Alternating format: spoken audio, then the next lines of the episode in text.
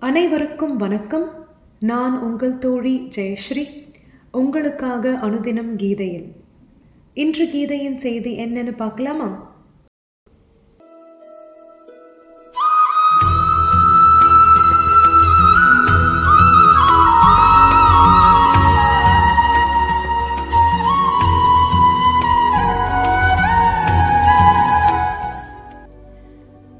தினம் இரண்டு. நமது முழு ஆற்றலுடன் இடைவிடாமல் செயல்புரிய வேண்டும். நாம் செய்யும் செயல் எதுவாயினும் நமது முழு மனதையும் அதில் செலுத்த வேண்டும். அதே வேளையில் அதில் பற்று கொள்ளவும் கூடாது. அதாவது செயல் புரிவதிலிருந்து வேறு எதன் காரணமாகவும் நமது மனம் விலகி செல்ல இடம் கொடுக்க கூடாது. அதே வேளையில் நாம் விரும்பினால் செயலை விட்டுவிடும் திறமையும் பெற்றிருக்க வேண்டும். என்று இதனை விளக்குகிறார் சுவாமி விவேகானந்தர். இந்த திறமையை பெறுவது எப்படி? இதற்கு மூன்று வழிகளை கூறுகிறது கீதை. கடமைகளை வழிபாடாக செய்தல் கடமைகளை யோகமாக செய்தல் கடமைகளை வேள்வியாக செய்தல். முதலில் கடமைகளை வழிபாடாக செய்தல். செய்கின்ற செயல்கள் அனைத்தையும் கடமைகள் அனைத்தையும் ஒரு வழிபாடாக இறைவனுக்கு அர்ச்சனையாக செய்யலாம். அலுவலக பணியானாலும் வீட்டு வேலையானாலும் பூஜையானாலும் அதனை இறைவனுக்கு சமர்ப்பணமாக செய்யும்போது அந்த வேலை நம் மீது ஒரு பந்தத்தை ஏற்படுத்தவில்லை.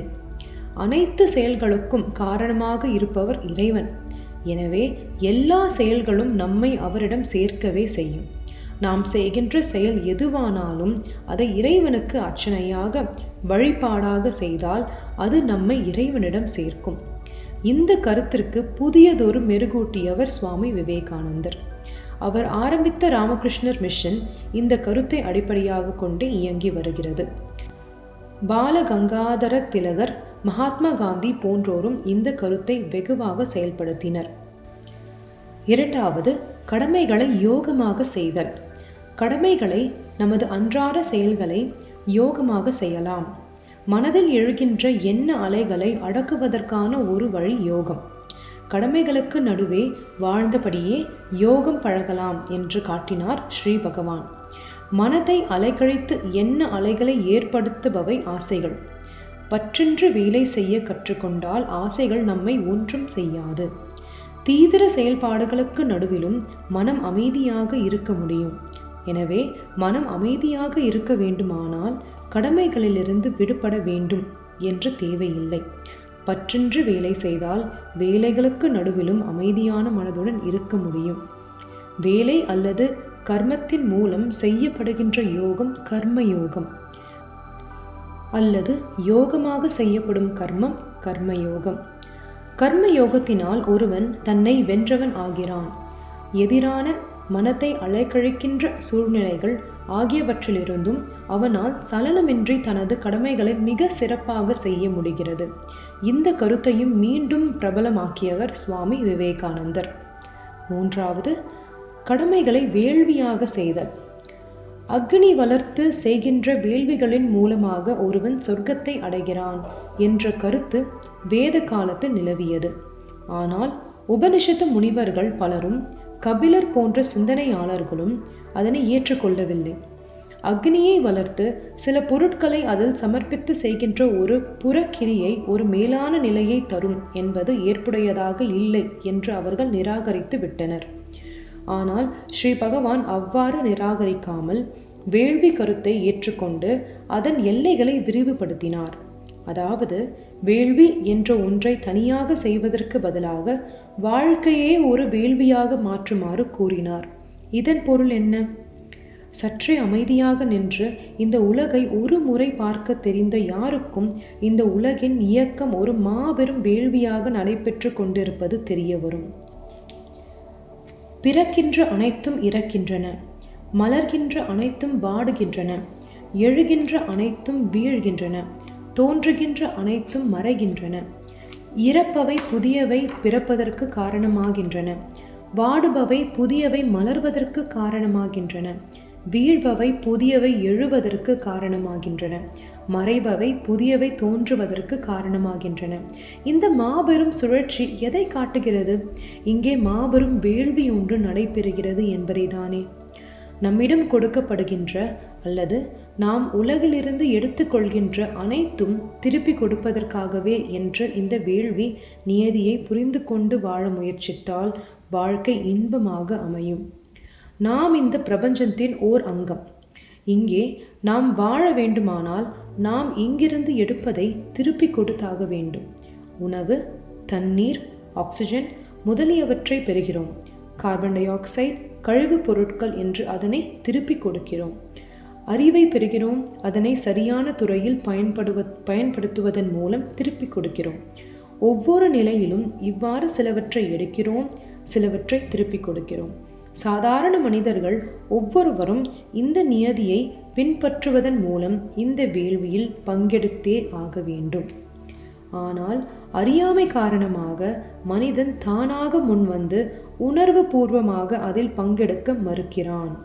சுயநலமிக்க இந்த போக்குதான். சுயநலமிக்க இந்த போக்குதான் அவனை பந்தத்தில் ஆழ்த்தி மீண்டும் மீண்டும் பிறவி தலையில் சுழல செய்கிறது. எனவே இந்த வேள்வியில் உணர்வு பூர்வமாக பங்கெடுக்கும் விதத்தில் நமது கடமையை செய்ய வேண்டும்.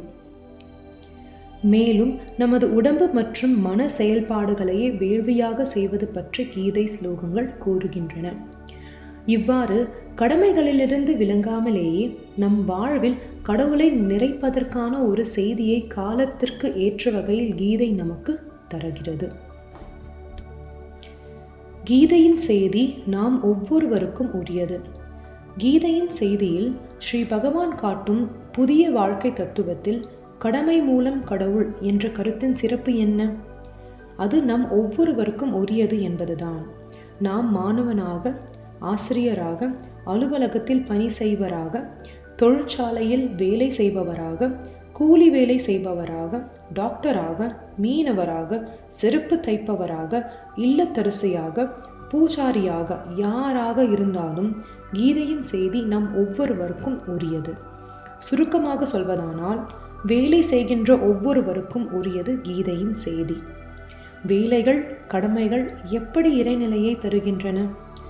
பொதுவாக நாம் நமது வாழ்க்கையை அலுவலகம் வீடு கோயில் பொழுதுபோக்கும் இடம் என்று பிரித்து காண்கிறோம்.